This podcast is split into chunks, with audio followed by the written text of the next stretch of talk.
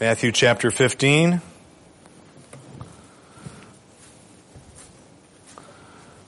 Verses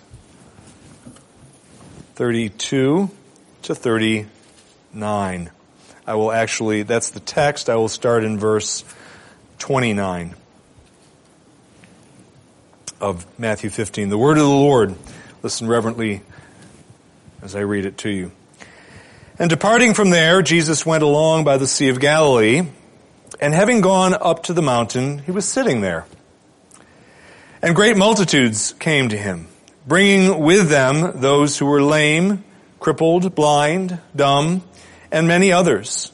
And they laid them down at his feet, and he healed them, so that the multitude marveled as they saw the dumb speaking the crippled restored and the lame walking and the blind seeing. And they glorified the God of Israel. And Jesus called his disciples to him and said, I feel compassion for the multitude because they have remained with me now three days and have nothing to eat. And I do not wish to send them away hungry lest they faint on the way. And the disciples said to him, where would we get so many loaves in a desolate place to satisfy such a great multitude? And Jesus said to them, How many loaves do you have? And they said, Seven, and a few small fish. And he directed the multitude to sit down on the ground, and he took the seven loaves and the fish, and thanking God, uh, giving thanks, he broke them and started giving them to the disciples, and the disciples in turn to the multitudes. And they all ate and were satisfied. And they picked up what was left over of the broken pieces, seven large baskets full. And those who ate were 4,000 men, besides women and children. And sending away the multitudes, he got into the boat and came to the region of Magadan. Amen. Be seated, please. Pray with me once again for the sermon. Lord, we thank you for the opportunity to hear your word read and for the opportunity to hear it preached. Uh, Lord, I am a inadequate vessel uh, in and of myself, but by your grace, uh, Lord Jesus, you can make me adequate um, and use my words and make them your words. We ask that you would in fact do that as you have promised to do uh, in your word uh, when uh, the scriptures are faithfully expounded uh, by a, a, lawfully ordained preacher. We ask that you would do that this morning, that you would be our preacher, uh, and that we would be um, drawn closer to your holy heart uh, through this time. And we ask it in Jesus' name. Amen. I'm not I don't normally do this anymore. I used to do this regularly, and I don't anymore uh, at the request of my children. But I'm going to do it today, make an exception, uh, because it's it's a flattering thing that I'm about to say about one of my children, um, and that is uh, my youngest in particular. Uh, she is a a wonderfully compassionate child. Uh, and uh, I'm sorry, Olivia. And uh, she loves all sorts of God's creatures, big and small. And uh, she just has such a heart of kindness towards animals that it's just uh, puts me to shame uh, oftentimes. She she has mercy on the cockroaches that I want to kill. She wants them protected and put outside so Daddy can't get to them. I don't understand that. But at any rate, uh, she her heart goes out to animals, and especially when animals are, um, um, you know, not doing so well physically. Uh, she longs to help them and to get them in a safer place and and take care of them, and she just her heart goes out to these creatures, and it's very admirable. And by the way, uh, uh, compassion for our animals is something that is required in Scripture. Uh, we are not to abuse uh, animals. Um, that's not to say we can't eat them, uh, but we are not to abuse them prior to eating them. At any rate, where was I? Okay, here we are. So the point I'm making is she is a very um, uh, compassionate soul.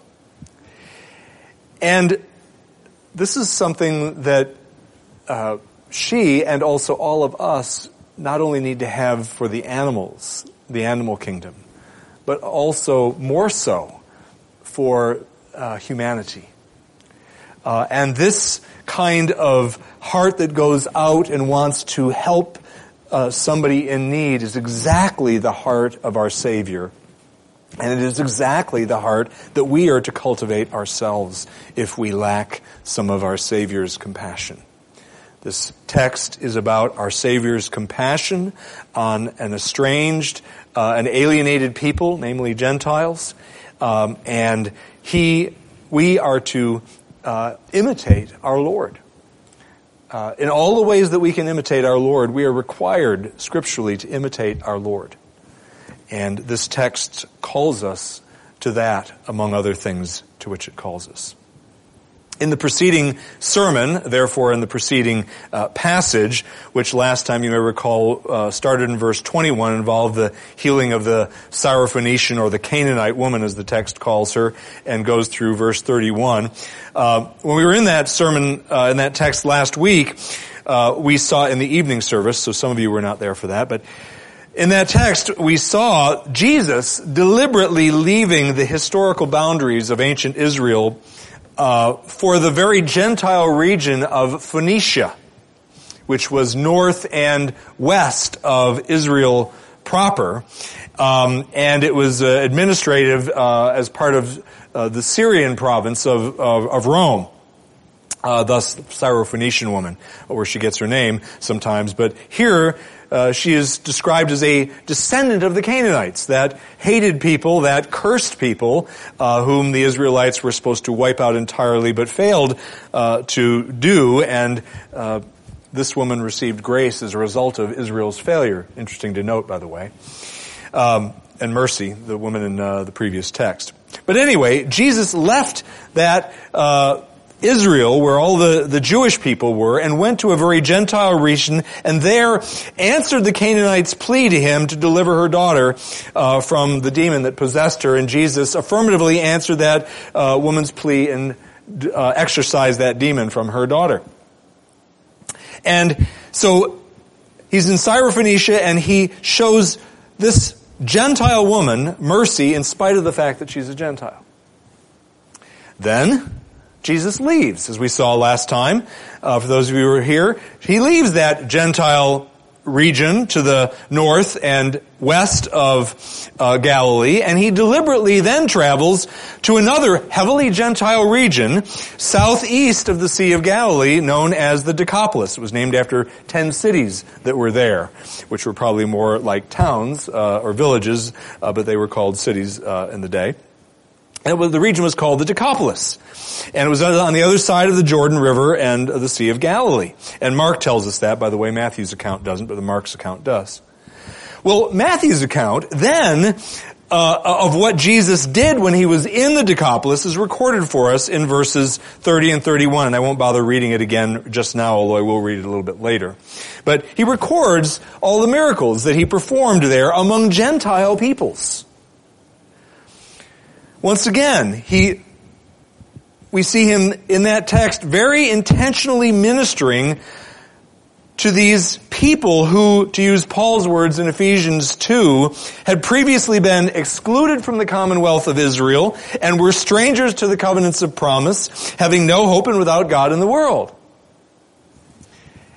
And he's ministering to them in the Decapolis. And that's where we ended uh, last our, our uh, sermon last time. And it's fairly apparent from the way that Matthew transitions from verse 31 to verse 32, um, from his description of Jesus' healing of the Gentiles in the Decapolis in verses 29 to 31 to this description of Jesus' feeding of the 4,000, it's quite apparent that this latter miracle of the feeding of the 4,000 uh, occurs in the Decapolis. He hasn't moved, in other words, from the region where he was performing all those miraculous healings of the deaf and the dumb and the crippled and so on. And the church, down through the ages, uh, has has largely recognized that the feeding of the 4,000 did in fact take place in the Decapolis. Uh, and that this is sequential here, uh, moving from verse 29 to verse uh, uh through verse 39.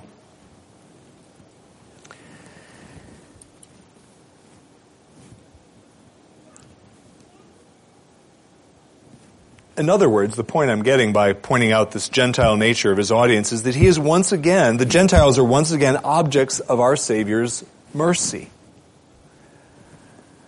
Not just mercy and deliverance from disease and disability, but mercy in providing for more mundane needs, I say mundane, hunger and the need for bodily sustenance. We find the Lord again ministering to these Gentile folks, um, and they are objects of his deliverance from hunger, which um, points to other deliverances that he can uh, bring about in their lives. And by the way, as you uh, the text noted, I'll just point it out uh, one last time, and then I won't say any more about it. Uh, it was actually considerably more than four thousand people. It was four thousand men, as we read. Um, it was 4,000 men plus women and children. Who knows what number that uh, eventually ended up being, whether that was 6,000 or 8,000, who knows. It was a lot of people. It was a lot of people. This brings me to the three points uh, that I want you to see in this text, that are in this text. First is, we see in this text that Jesus felt compassion for the Gentile multitude here in the Decapolis. Secondly, we see Jesus' disciples served the Gentile multitude here in the Decapolis. And finally, this text points to the fact that Jesus miraculously satisfied the Gentile multitude here in the Decapolis, or there in the Decapolis, rather. So first, he felt or was moved with compassion for the Gentile multitude. We see him here informing the disciples of how he felt. In verse 32, I feel compassion uh, for the multitude. And then he gives the reason, but he, he tells them, I feel this way. He's instructing them when he tells them that. You're to feel that way too, by the way, is what he's saying. What does it mean to feel compassion? Well, here the uh, the Greek is is kind of interesting, and I'm just going to give you a, a, couple of Greek words just uh, for the fun of it. Uh, just for no other reason, because they're kind of fun to say. Uh, this one word in particular, uh, but the Greek word for to feel compassion that Jesus uses there, the Greek word for that is splanchnizomai. Kind of hard to say, actually. Splank, it's uh, splanchnizomai. I, I but butchered it right there. Anyway, that Greek word is derived from another Greek word, uh, which is splanchnon. And splanchnon refers to the viscera, to the intestines or the bowels or the or the belly. And so the word uh, the verb splanchnizomai, to be moved uh, by one's intestines, is literally what that means. To be moved by one's intestines not to have intestinal movement, but to be moved by one's intestines. um, that means uh, in the ancient world, the, the intestines rather were thought to be the seat of one's tenderest emotions. So emotions such as pity and sympathy and love and mercy were thought to emanate from the lower regions of the the uh, torso. Should we call it that? And so the verb to be moved by one's intestines, splanchnizomai, came to mean in the ancient world to feel great affection or sympathy or compassion or pity towards someone who was suffering from some affliction or adversity. So when Jesus says so what is going on here is Jesus is saying, and that's largely what's being communicated in the English too, but it's, it's a little more fulsome when you look at it in the Greek, I think, and, and makes it a little more richer. And so Jesus is, he was feeling sympathy or pity for this multitude uh, who is weary at this point in time. and who was in need of help. And he had a corresponding with his sympathy, a deep desire to do something to ease their weariness and their burden that they had because of the circumstances around them. Jesus felt compassion for these Gentile folk. Just as he was moved by compassion, uh, uh, a similar desire uh, to help for the Jewish multitude some months earlier. Over in, we looked at this a few weeks back, but over in Matthew chapter 14, the feeding of the 5,000, we read, uh, we read there now when Jesus heard it, he withdrew from there in a boat to a lonely place by himself, and when the multitudes heard of this, that he had withdrawn, they followed him on foot from the cities that was around the north end of the Sea of Galilee. And when he went ashore, he saw the great multitude coming toward him around the north end of the Sea of Galilee, uh, and felt compassion for them and healed their sick. But that was largely a Jewish uh, horde, if you will, or crowd of people on that occasion. Uh, but he felt similar emotions and desires toward these Gentiles as he did toward the Jews on that previous occasion. Well, why on this occasion does he feel this sympathy, uh, this pity for these folks? Well, the first and most obvious reason, um, which is not stated in the text, by the way. That's the second reason. But the first and most obvious reason is because um, Jesus is the incarnate God of Scripture. Uh, Jesus said, uh, "In the beginning was the Word." In the beginning was the Word. John said this. Jesus through John. In the beginning was the Word, and the Word was uh, with. Uh, in the beginning was the Word, and the Word was with God, and the Word was God. The Word became flesh and dwelt among us, down in verse 14 of John 1. That Word, of course, who became flesh was Jesus Christ, who is God the Son, incarnate, infleshed. And as God, He exhibits all the qualities and attributes of deity, and one of those attributes of deity uh, is His compassion. Psalm 30, uh, 103 rather, uh, very familiar psalm, verse 8, we read, The Lord is compassionate and gracious, slow to anger and abounding in loving kindness. That Lord, Yahweh of verse 8 in the psalm is the same one who is here in the Decapolis looking at the multitude around him. He is compassionate. He is infinitely compassionate towards those who are objects of his compassion. And it is Yahweh enfleshed who was there, and thus that explains one reason why he was felt compassion for these folks. But the second reason is mentioned in the text, of course, and that is on account of the predicament that this multitude found themselves in. Uh, the multitude to which Jesus refers was mentioned as I uh, uh, in the previous section, verses 30 and 31. It's the same great multitude, almost certainly, that uh, was bringing, uh, came to him and was bringing uh, crippled people, lame people, blind people, people who couldn't speak, and so on and so forth, uh, to Jesus, and he was healing.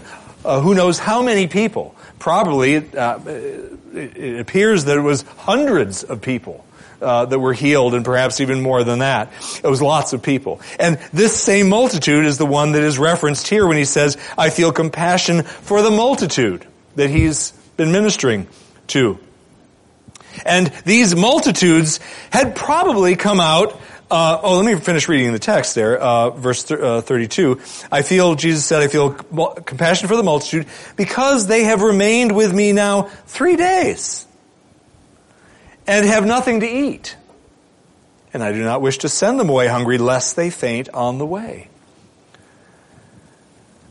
So these multitudes had probably come out on the first day, had heard about Jesus, had heard that he was, a, at least that he was a miracle worker, and perhaps some of them, or many, maybe even a lot of them, knew that he was the promised Messiah, or might be the promised Messiah of Jewish uh, scripture. Anyway, uh, they came out probably on the first day with the expectation of returning to their homes by nightfall on that particular day.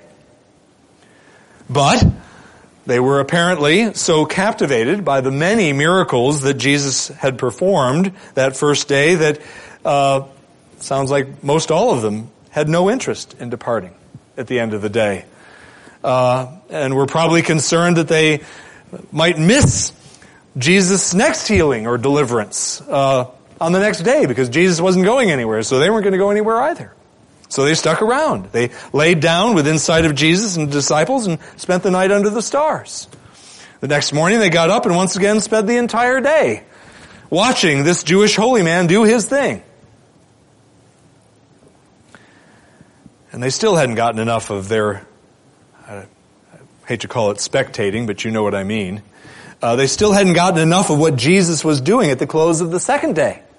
And so, uh, they did the whole sleeping on the ground thing once again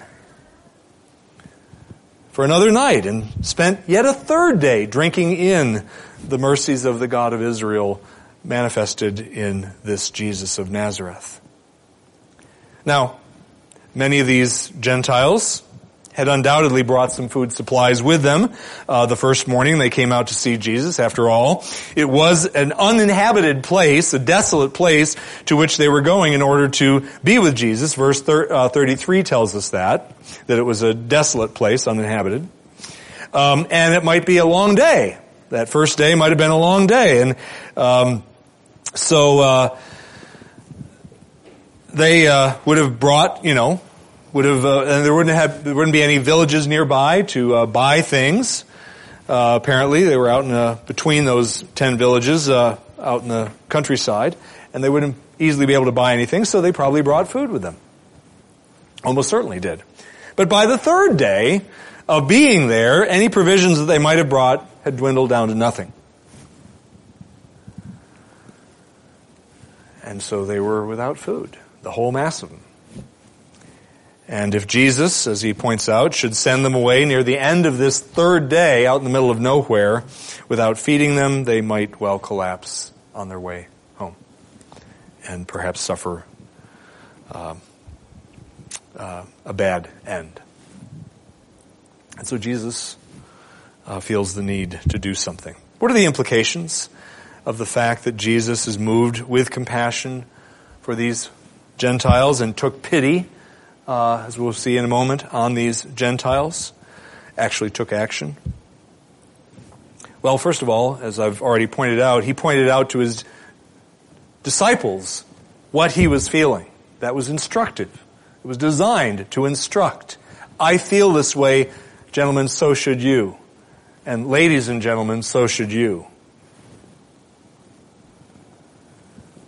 We are Christians. Christians. We are to be little Jesuses to the world. And that means we are to, uh, in every way that we can, we are to emulate, as I mentioned earlier, our Savior. And we too are to be moved with compassion, with a desire to help those who need help.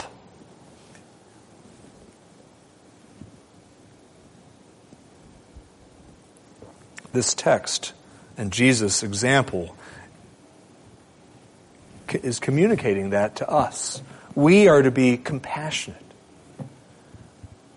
It's so easy, is it not, to walk into Walmart, to walk all around, or whatever, pick your grocery store, uh, and to just see people without seeing their spiritual needs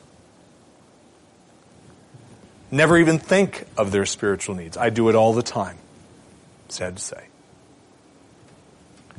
Imagine you do it some of the time too. It's easy to not see not only their spiritual needs, but people who are hurting. You know, the, uh, the folks that often, often the folks like who end up down at Godtel or who sleep out in the woods out east of town, who have drowned their sorrows in a bottle or with drugs. These people are hurting. They're just like you and me. It's easy to be annoyed by those folks when they panhandle or when they, you know, are nearby and don't smell so good.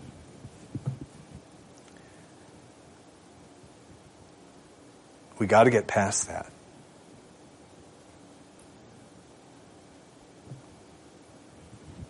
We're required to get past that. We're, we're required to care, to want to help. Now, we can't always help everybody. We, we can't help everybody. And we can't always help the people we want to help because they don't want help, perhaps. But we need to care. We need to have and be moved with compassion, with pity for people, and not just see them as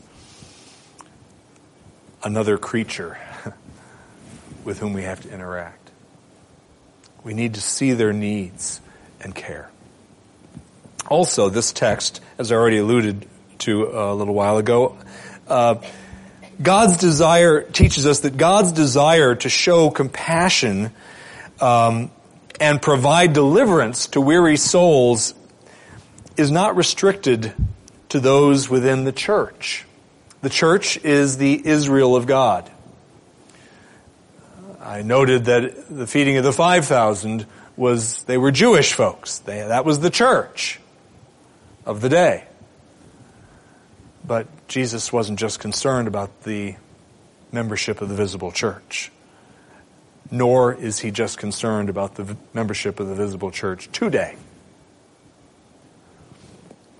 There are lots of people out there that aren't in church. They're not, they're not in the visible church. They've never been baptized. They've never heard a sermon. They've never heard, there's some people, probably not too many, who couldn't tell you anything about Jesus other than his name that live in this community.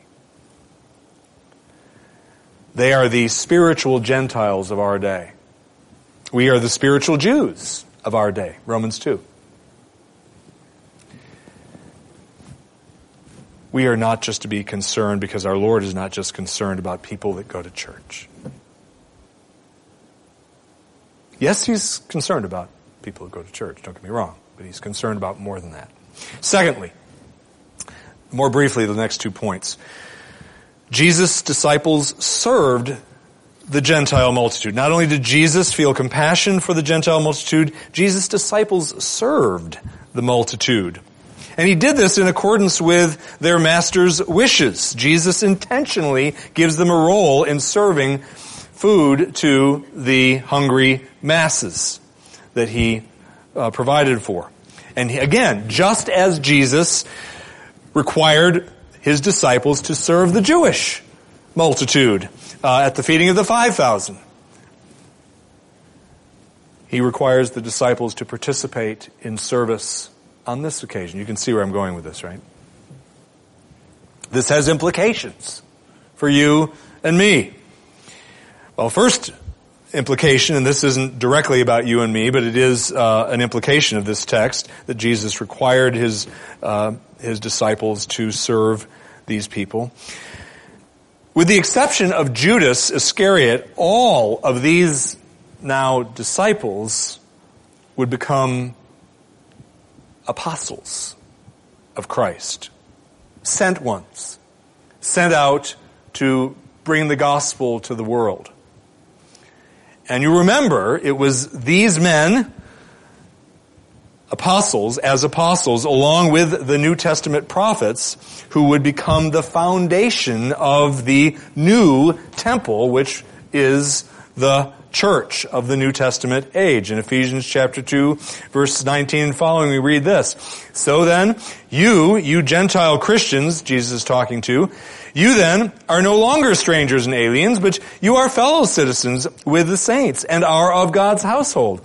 Having been built upon, you Gentiles, having been built upon the foundation of the apostles and prophets, Christ Jesus himself being the cornerstone, in whom the whole building, being fitted together, is growing into a holy temple in the Lord, in whom you also are being built together into a dwelling of God in the Spirit.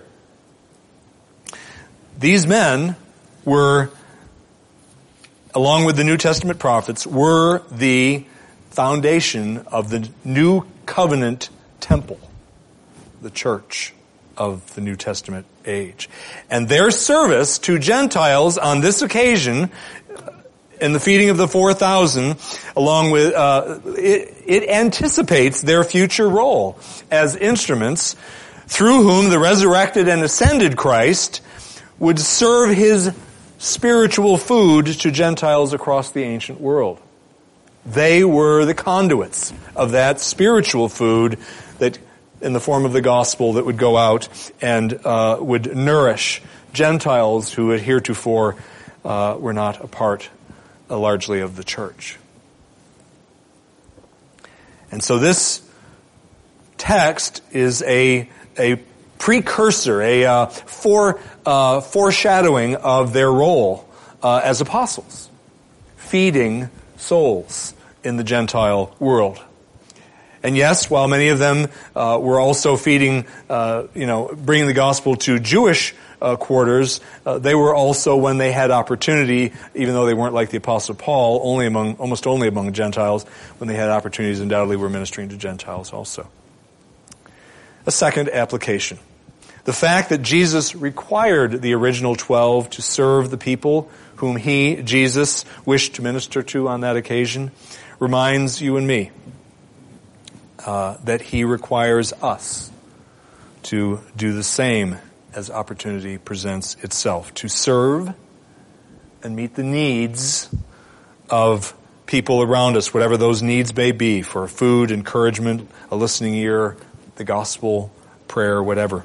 The fact that we are to serve, uh, that that is a requirement, if you will, of a New Testament believer, um, or a believer, I should say, is just one text that reminds us of this is 1 Peter chapter 4 verse 10 and 11 where we read, As each one has received a spiritual gift, employ it in serving one another. Uh, now there, he's talking about serving others in the church, but by implication that extends beyond the church because you're to love your neighbor and your, la- your neighbor isn't necessarily going to be in your church. And love, one of the ways we love is we serve. So, as each one of you has received a spiritual gift, employ it in serving one another as good stewards of the manifold grace of God. Whoever speaks, let him speak, as it were, the utterances of God. Whoever serves, let him do so as by the strength which God supplies, so that in all things God may be glorified through Jesus Christ, to whom belong, belongs the glory and dominion forever and ever. Amen. Jesus' disciples were called upon by our Lord to serve Gentiles uh, and we are to be servants of others around us as well, uh, including unbelievers. And then, thirdly, this text points to the fact that Jesus miraculously uh, satisfied the Gentile multitude, verses 36 through 38. Just again, as he did the Jewish multitude uh, at the feeding of the 5,000 plus. Now, there are some uh, people who um, really blasphemously, I think, wish to say that the feeding of the 4,000 it isn't as wondrous. It isn't as uh, uh, miraculous as his feeding of the 5,000 was. And they say this because with the feeding of the 4,000, Jesus used more bread cakes than he did with the feeding of the 5,000 and fewer fish. Oh, excuse me, he fed fewer people. That was it used more bread cakes, he fed fewer people. That is a ridiculous thing to say. Yeah. Hendriksen, William Hendriksen, the great uh, 20th century commentator, Reformed commentator, said this on that little foolish, idiotic, really thing that some want to say. Humanly speaking, it is just as impossible to cause seven bread cakes and a few fish to be sufficient for 4,000 than to make bread cakes and a few fish, no, uh, excuse me, than to make five bread cakes and two fish enough for 5,000. It takes a miracle to do either. Amen, Mr. Hendriksen. It's stupid. It's just downright stupid to say things like that. Or to, to think, oh, I like this miracle better because there were more people and it was splashier. Not true. 4,000 people is four times the size of the town I grew up in. That's a lot of people. Anyway, you get the idea. Implications of the fact that Jesus satisfied um, six, eight thousand people, whoever many mouths were there. Well, as with any miracle, only God Himself can do something like this, which is exactly who Jesus was, as I said earlier. He wasn't merely a channel for uh, the power of God, as some would want to say. Well, that was God's power, but Jesus wasn't God. No. Jesus was the I am enfleshed. Um, I wasn't going to read it, but I will because I like the text. John chapter 8. One of my favorite texts for the uh, divinity of Christ. Um, his cri- critics are criticizing him, and uh, uh, he uh, he had said uh, he had they had accused him of having a demon, and he said, "I do not have a demon," and so on and so forth. And uh, finally, he uh, he retorts. He says, "If I glorify myself, my glory is nothing. It is my Father who glorifies me, of whom you say he is our God. And you have come, you have not come to know him." But I do know him. And if I say that I do not know him, I shall be a liar like you. But I do know him and keep his word. Your father Abraham rejoiced to see my day, and he saw it and was glad. Abraham saw Jesus' day. And the Jews therefore said to him, You are not yet fifty years old, and have you seen Abraham? These men were. Anyway, Jesus said to them, Truly, truly, I say to you, before Abraham was born, I am.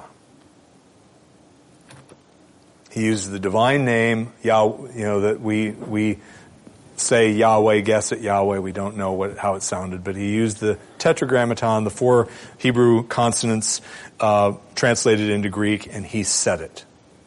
Actually, it might have been Aramaic, in which case he might have actually said it in uh, in, with the original Hebrew because Aramaic is very close to Hebrew. At any rate, Jesus is God. That's why Jesus was able to miraculously, without any problem, provide food for all those people from that pittance that was available. And um, he had to be both God and man, and has to be right now both God and man, which he is, in order to save any of us. Just remind you briefly why that is. He had to be man. He had to be fully human. That doesn't mean he's a sinner because Adam wasn't a sinner when he was created.